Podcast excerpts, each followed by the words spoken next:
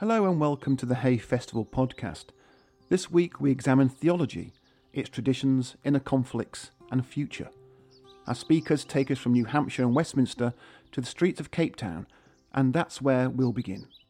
In 2009, former Archbishop Desmond Tutu brought his own inimitable style, grace, and zest for life to the festival. In this first clip, he talks about the Truth and Reconciliation Commission assembled after the end of the apartheid era and how its interfaith partnership and spirituality help support victims through the hearings and provide witnesses with closure.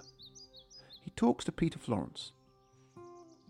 How applicable is that interfaith togetherness to other conflicts that you now advise on through the Council of the Elders? Well, I would certainly hope, I mean, that, uh, you know, people have sometimes glibly said because of September the 11th, uh, Islam is a, is a violent faith, and, and one has to keep saying Christians are the last people to say that. You know, I mean, we, we, speaking to others, I mean, we uh, burned witches. We burnt those we said were uh, heretics at the stake. We had the. I mean, just think of all of the wars.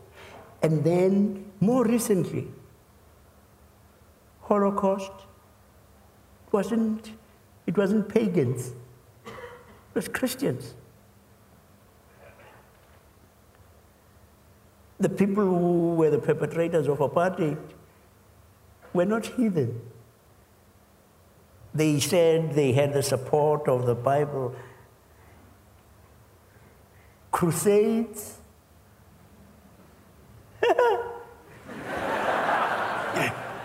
so we, we, we, we, ought to be a great deal more modest uh, and, and, and, and actually tread very carefully Kofi Annan, just before he left, uh, uh, being Secretary General, appointed, it, it, it, had a rather pretentious title, uh, a group of us called the High Level Group um, uh, of the uh, it spoke about the alliance of civilizations, not the clash of civilizations. And, and we were a diverse group. But can you believe it? I mean, we had uh, Sheikh Khatami, the former president of Iran. Uh, you mentioned the groups, we had, uh, we had them. It was an incredible spread. Can you believe that we actually produced a unanimous report and Kofi Annan summed it up in this way The trouble is not the faiths, the trouble is the faithful. There are good Christians and there are very bad Christians. There are good Muslims that are very bad Muslims. I mean, have you, have you ever met the Dalai Lama? No. No, no, no. Well,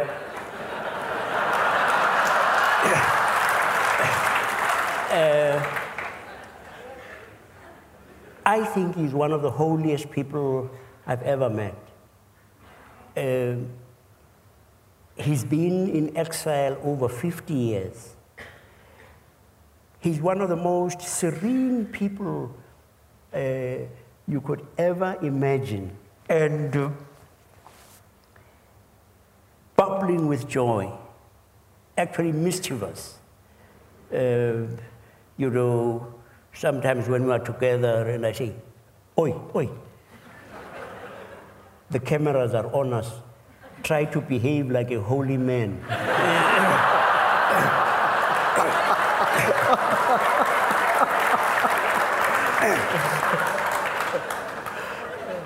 but you know, there are some of us who imagine that when, when the Dalai Lama appears before God, God will say, Oh, Dalai Lama, oh, you are such a fantastic guy, man. You really are a wonderful chap. What a shame you are not a Christian. we're, we're, we're crazy. Most of us actually think God is a Christian. I mean, God is not a Christian.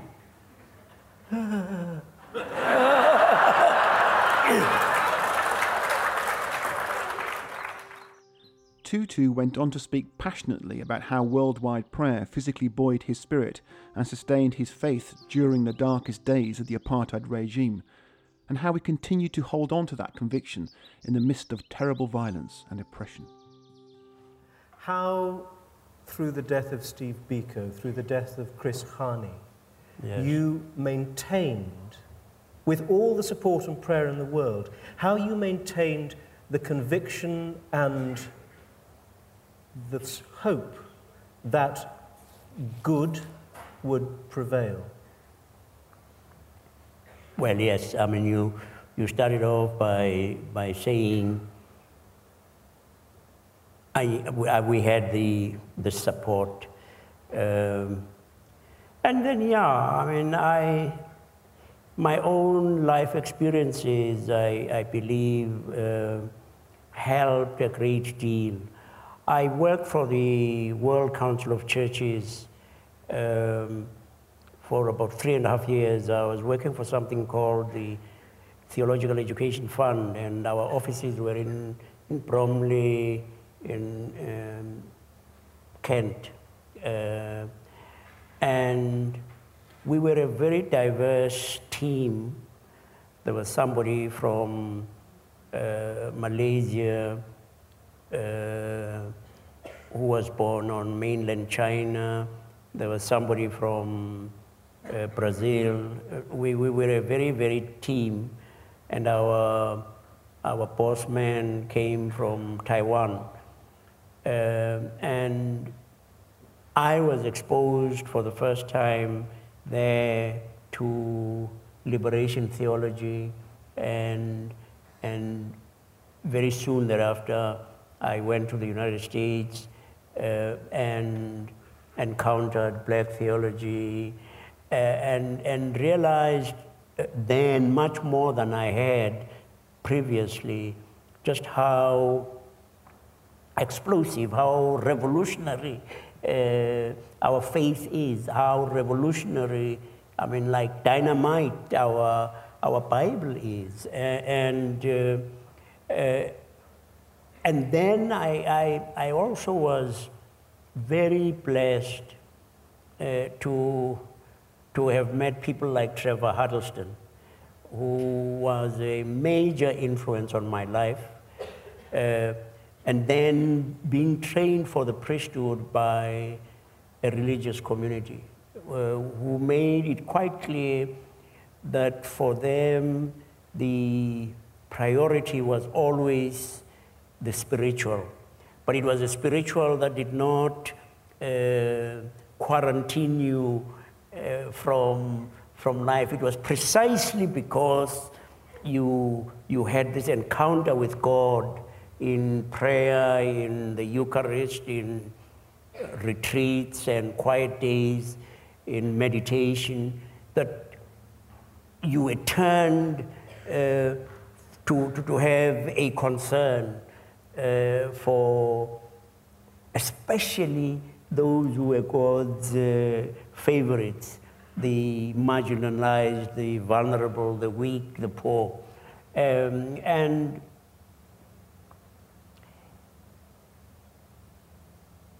It is a fantastic thing, actually. I mean, you know, in the midst of all of that darkness um, that we had, to be able to tell people that, you know, we were worshiping a God who was uh, the, the God of this Exodus, uh, who said, I have seen, I have heard, and I know, and, and I will come down. Uh, I mean, you, it was almost as if the scriptures had been written directly and especially for us. You know, uh, I mean, when you, when, you, when you want to oppress people, the last thing you should give them is the Bible. You ought not to give them. I mean, if you, if you want to succeed, don't. You know, don't give them that because where you had people say in their ideology, the thing that invests people with a worth is a biological irrelevant skin color. Um, and then the Bible comes along and it says, ah, ah. no, no, no, no, no, no, no, no, no. What you are saying means it is not a universal possession. Skin color, not everybody is black. You know, uh, most are. Uh,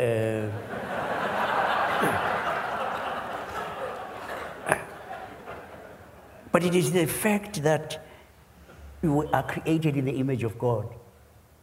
And that is a fantastic assertion that I I, little I, am God's representative.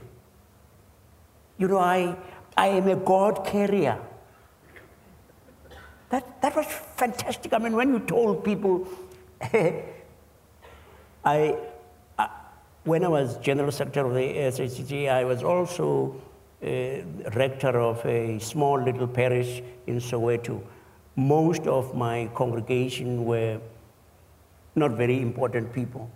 And, and I, I would say to them, Mama, uh, when you walk down the street and they ask you, hey, who are you?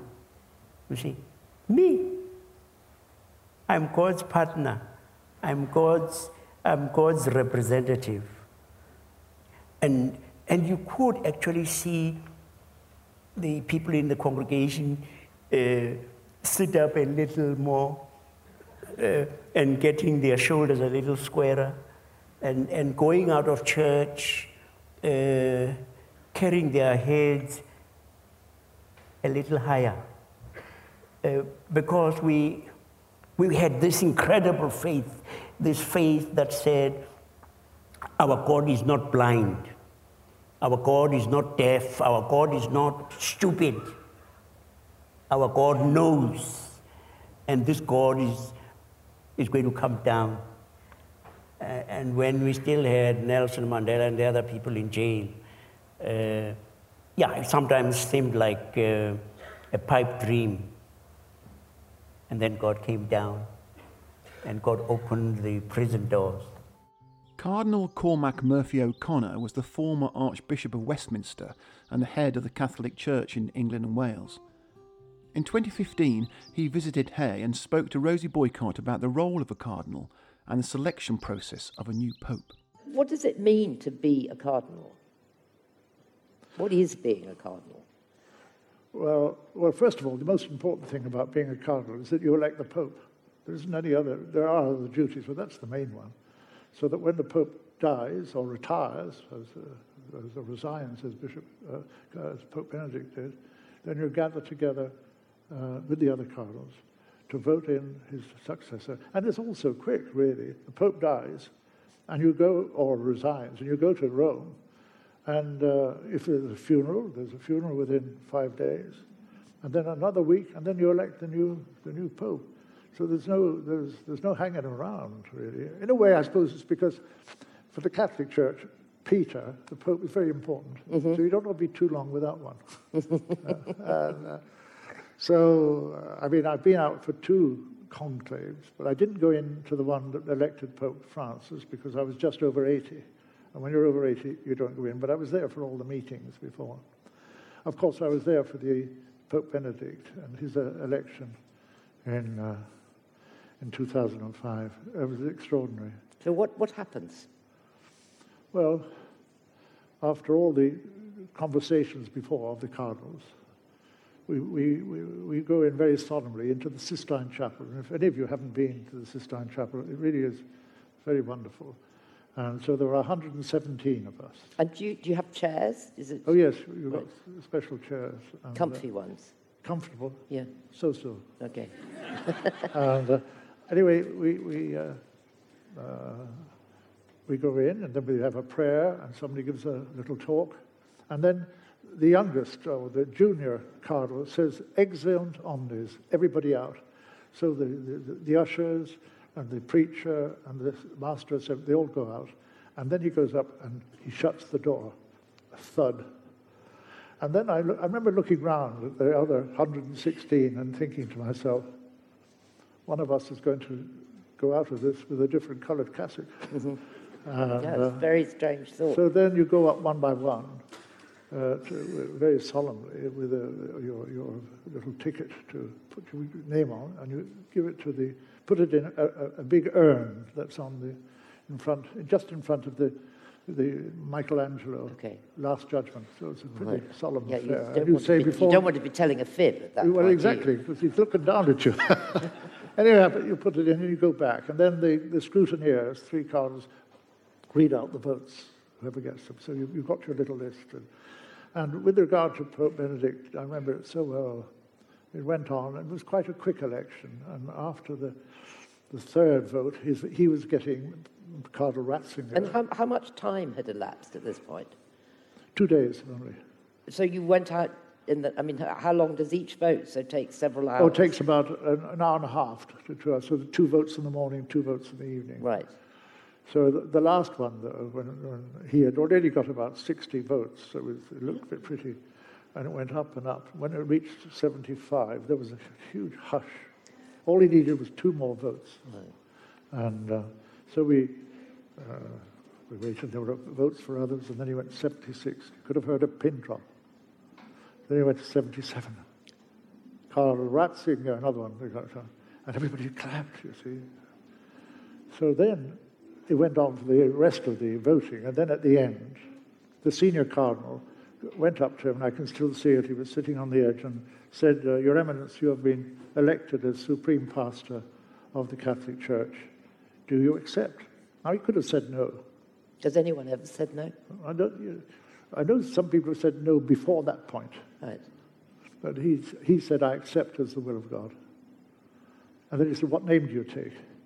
And immediately he said Benedict. So he must have kind of thought about it the night before. Has, has, has everybody, you, Well, you think, between you and me, Rosie, And I of you. think every cardinal had a name up his sleeve, just in case, you know. Um, what, what, uh, and you? well, well, my, my I had two names up my sleeve. I had, uh, I, I had uh, Gregory, who said Augustine, and I had Adrian, who was the only English pope. From, from, back from, He goes back to 1100 and something. In, uh, Wow. uh, but then in the middle of the night, the night before, I woke up and I thought to myself, what about Cormac the First? and, and, has, has the, is there lobbying? I know that's not a very pleasant word, but I mean, are there, there factions, you know, wanting Benedict, wanting Ratzinger as was? there's discussions.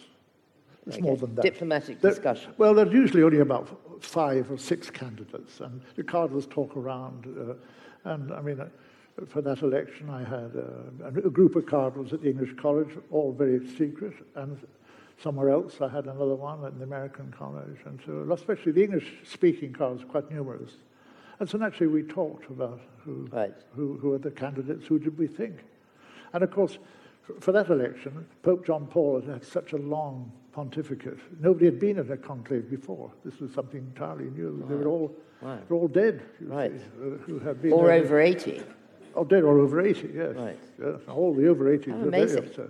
Over, over 80 are about 30 or 40. So at, at that point, the, the famous thing happens and the, the white smoke goes up and The white smoke. There's a little funnel at the side of the Sistine Chapel, and they've got some stuff they put in. And when comes for white smoke, there's another, and it goes up. And do you hear a great roar from outside? No, you don't hear, but uh, You sort of After know. about, it is amazing how uh, Ratzinger, as he was, went out, and there's a, a Vatican tailor outside with three cassocks, large, medium, and small. and, and he, um, yeah. he came back then after about 10 minutes, and it was amazing. You see, whether you voted for him, whether he was your candidate, doesn't matter. He's been transformed. He, once he, he accepts, once he's chosen him, he's Pope. There's no ceremony.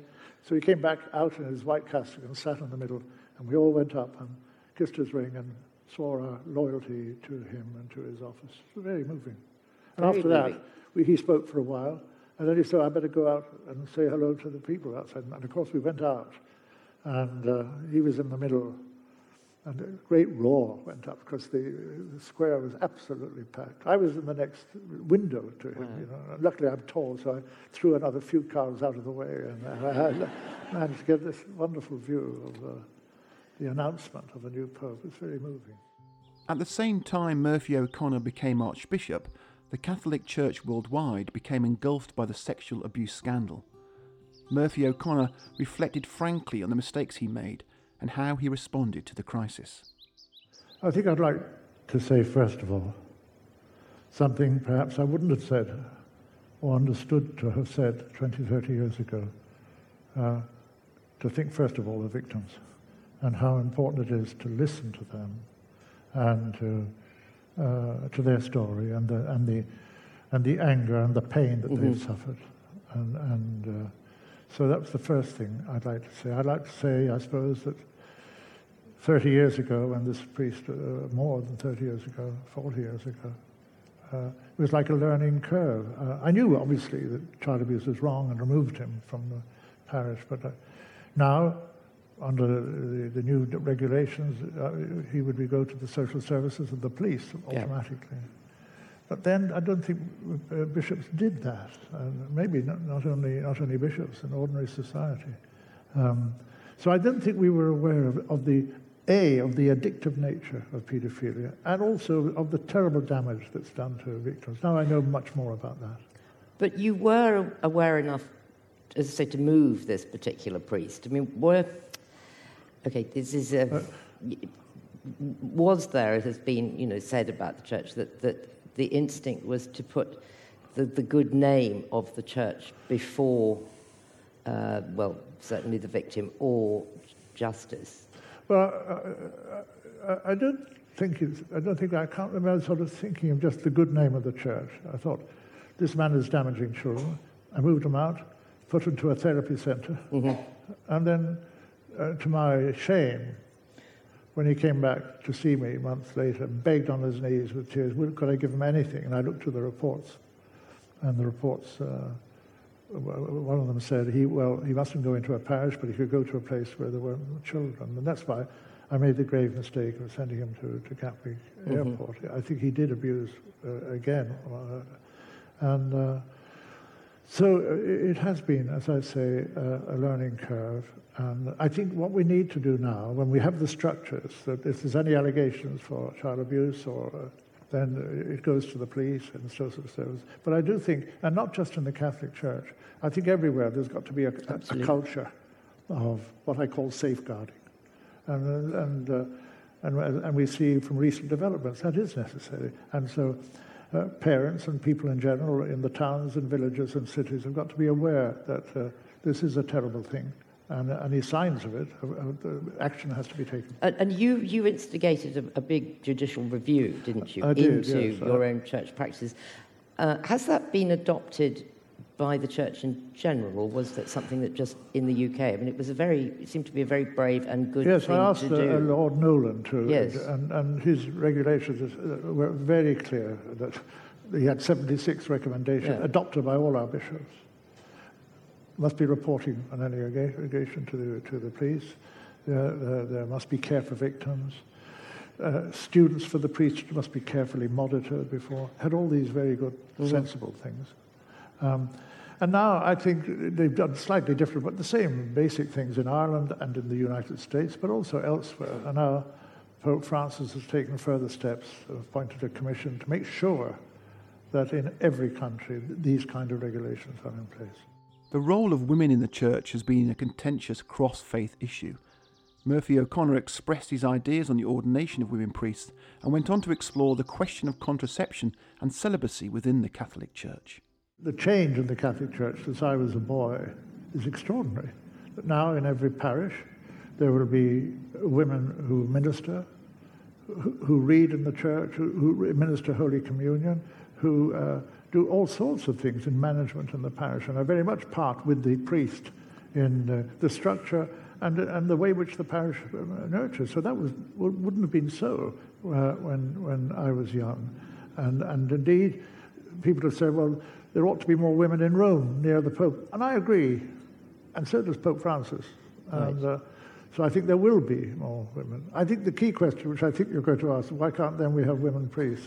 Well, that's not a social question. It's much more a theological question because ever since our, the, the, structure of the, the, church is that ever since the time of, of the Lord, priests have always been men, and this and the Pope has felt two popes have said very clearly, if not three, that they have the authority to change what has been a constant tradition of, of the church, and, uh, and, and of course women, I do think, need and should have a, greater part in participation of the church. And their voices are very, like, I really mean this, their, their voice and their experience and their sensitivity, hugely important, and which should be used more and more.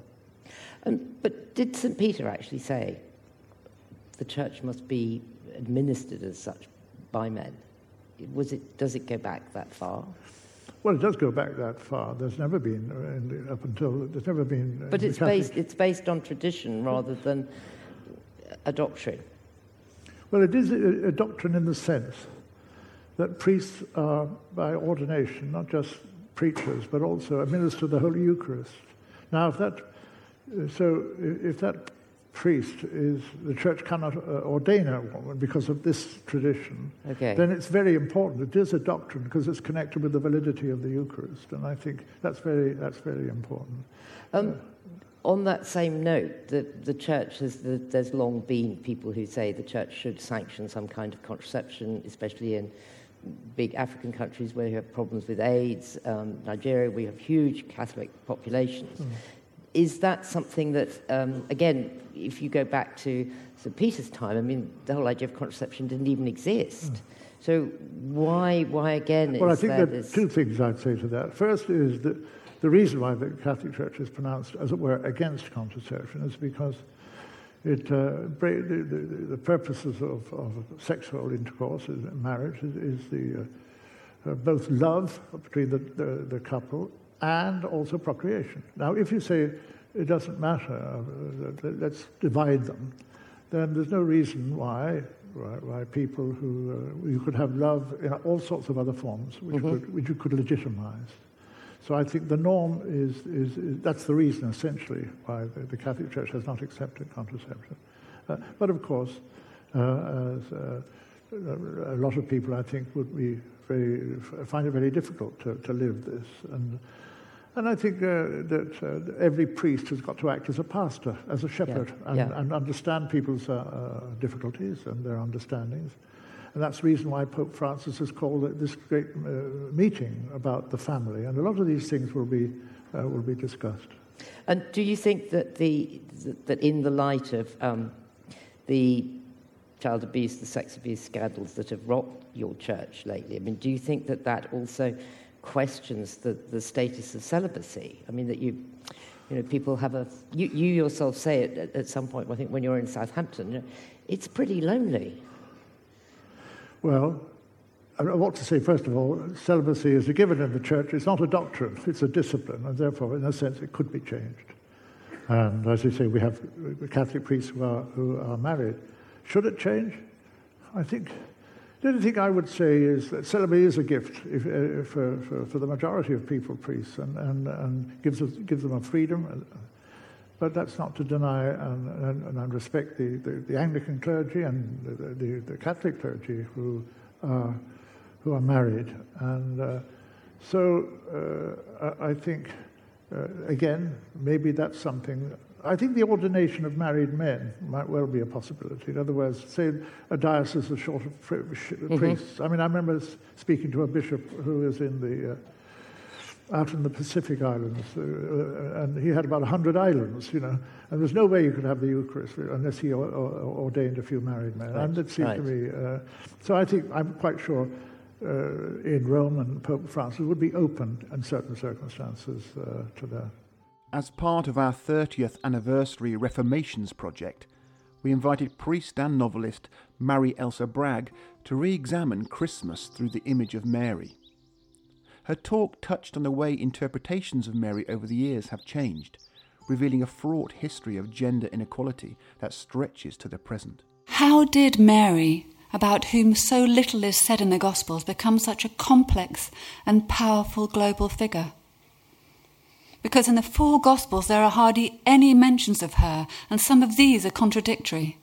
She's mentioned as mother in birth narrative, receives a message from the angel Gabriel, goes to visit her cousin Elizabeth. She takes her son to the temple only 40 days after giving birth.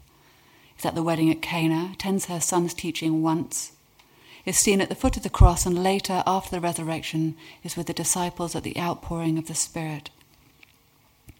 But these are only very brief mentions. If you think of the large proportion of stories in the New, in the New Testament, these small mentions are really tiny. Really, when we look at Mary, we're looking at a woman who, like most, has been invisible, going unrecorded in our history. But unlike most women, people have tried to write her history for the last 2,000 years. The first stories of Mary are within Jewish culture giving her through Joseph an ancestral line back to David and linking her to women like Rahab and Ruth from the Hebrew Bible. In Rome, there's a second century catacomb for St. Priscilla with a painting of Mary on the wall as a woman looking down lovingly at her babe in arms with the prophet Isaiah by her side. A strong Hebrew tradition that we're often disconnected from. A Jewish woman with a Jewish line. The early Christians believed all were equal slave and master, male and female, in the words of St. Paul. Women held services and they taught. And theology began, influenced by Greek mythology and philosophy. And as early as 180, the Greek theologian Irenaeus, who is from what we now know as Turkey, already writes of Mary as the second Eve, with a non linear understanding of history. He ties past and present together for a circular redemption. The original Eve, though coupled with Adam, was a virgin in paradise who disobeyed God and brought sin. Mary is a virgin on earth who obeys God and brings redemption. And there's a parallel to the original tree of life. Adam disobeys God by eating an apple. Christ, who is the second Adam, obeys God in the tree of the cross. So Christ is really human, and by walking through each stage of life, he redeems it back to paradise. But Mary's obedient human life is also redempted. So now she's become more than a woman and more than a prophet. She is powerfully involved in the very center of creation and salvation. And soon poetic prayers are written to her, devotional prayers. The oldest one is found in 250 on a papyrus from Egypt. A translation would be, it was in Old Greek, but a translation would be Under your mercy we take refuge, Mother of God. Our prayers do not despise, nor our necessities, but from danger deliver us only pure, only blessed. The Reverend Prebendary Dr. Jane Tillier interviewed Marie-Elsa for this event, and in this clip they explore the problems facing women as they enter the church. Uh, it's interesting that the breaking new ground thing continued for me because from 2013 to 2016, I served as one of the elected so called senior women in the House of Bishops. And that was the House of Bishops saying, well, we'll get some women in our midst to kind of break the new ground before we actually have women bishops here. Um, that was an experience and a half. Um, I learned a great deal.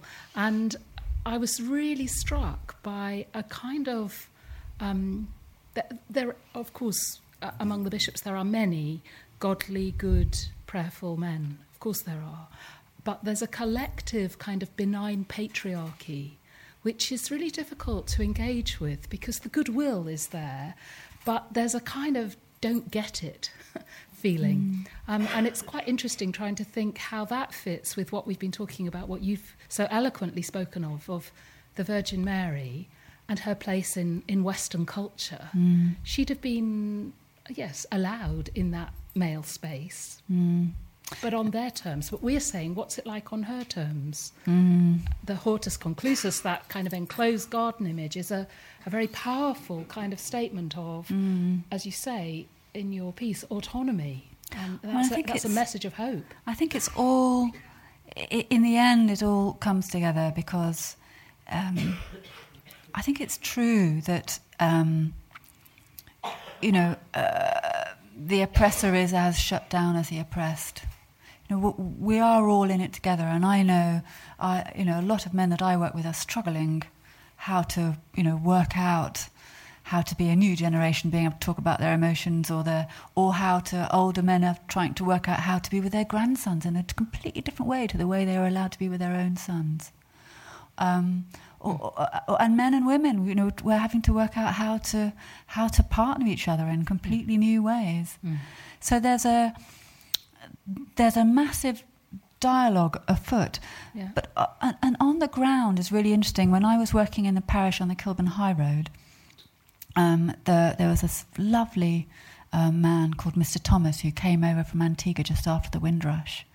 And he was brought up in the missionary schools, and I would say that he taught me how to be a priest. He'd have a bit of text ready for you every week.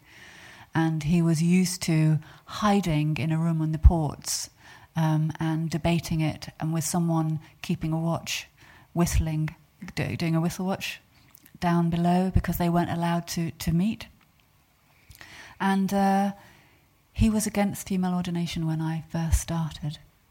Um, but I remember once I visited him in a hospital, um, and I have to say that um, the male priest I was working with was called Father, so they all called me Mother. And I understood that the essence of that title came from the monastic orders. Father comes from the monks, mothers comes from the nuns. I understood that. But all of my associations with mother took a long time to overcome. But I did. I slowly did. And that's the thing about changing language. It does feel very strange at first, and you have very unusual associations with it. But then it comes through to a new era. You have to be able to allow the instability of change before you land in a new way. Mm. And he said to me, You know, Mother Elsa, he used to call me Mother Elsa. He said, You know, Mother Elsa, I've just realized one thing. If Mary was the mother of Jesus, and Jesus is the head of all priests, then I don't see why a woman couldn't do it. Yay! Gene Robinson was widely known for being the first openly gay priest to be consecrated a bishop in a major Christian denomination.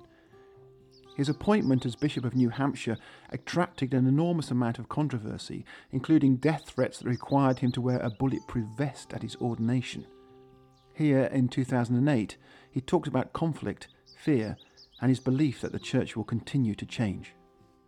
So, why is the church so fearful of conflict? If we are at risk of anything in the church, I think, it's of becoming admirers only of Jesus and not disciples. We Christians love to gather on Sunday morning and, and, and clap each other on the back and congratulate one another at how wonderful it is to be an admirer of Jesus. My goodness, didn't he say some remarkable things? Wasn't, wasn't he just simply wonderful? But Jesus doesn't need admirers. Jesus needs and wants followers, wants real disciples who are freed from the fear of death and willing to go the places that God would have us go. Micah, the great uh, Hebrew prophet, says in response to what does God require of us, Micah says, We are required to do justice and love mercy and walk humbly with our God.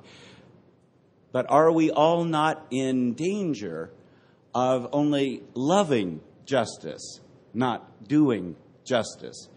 We love to talk about justice. We love to form committees about justice. We love to issue proclamations about justice. The hard thing is doing justice because it will always get us into trouble. I say to my clergy, especially at their ordinations, if you're not getting into some trouble, some real gospel trouble, then I wonder if it's the gospel you're really preaching. The church will change.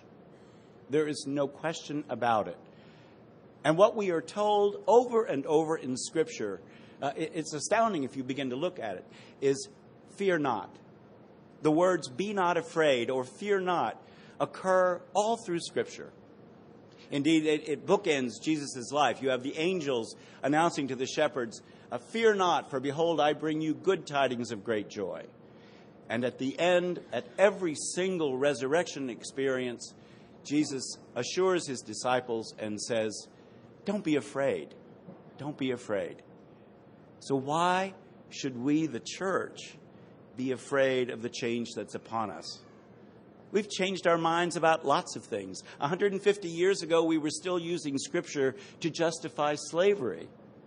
30 years ago, in the American church, we were still not ordaining women. You're still not ordaining women bishops here in the English church. Uh, I believe it just failed in Wales as well, isn't that right? I see some nods. So we change our minds about lots of things. We used to deny people communion uh, after they were divorced. And we would not bless their second marriages. And then, and then we began to realize, I would say by the leading of the Holy Spirit, that we were denying people communion when they needed it the most and we knew that those second marriages were indeed a blessing to so many couples. And so we changed our minds, despite the fact that out of Jesus' own mouth, we have the words that, that uh, remarriage after divorce is adultery. The, the church has constantly changed its mind about things. And why not this? Jesus says this really remarkable thing. I, I, swear I must have read this a thousand times, and until this year, never, never had it sink in. Just before Jesus dies for us, he says to his disciples, There is so much more that I would teach you, but you cannot bear it right now. And so I will send the Holy Spirit who will lead you into all truth. It's, it's, it's an astounding thing that, that God wasn't finished with us when the canon of Scripture was closed at the end of the first century. God was not finished revealing God's self to us. The Scriptures reveal as, as much as God was able to reveal at that time, but but God didn't just sort of uh, turn his back on us and, and uh, wave and wish us good luck and then leave us to our own devices. No, God sent God's Spirit to be with us and to lead us into all truth. Is, is not our progress around the, the acceptance of people of color and of women and of the um, physically handicapped, uh, an unending list of people that we have come to value and love. Is, is that not by the leading of the Holy Spirit? And it seems to me that that the question before the church right now is could this also be the leading of the Holy Spirit? Could this not also, the inclusion of gay and lesbian people, could it not also be the work of the Holy Spirit? Thank you for listening. You can hear the full events and over 8,000 more recordings over on the Hay Player on our website. The Hay Festival podcast is brought to you by Baillie Gifford Investment Managers and next week our theme explores 10 years of emerging science from the Royal Society.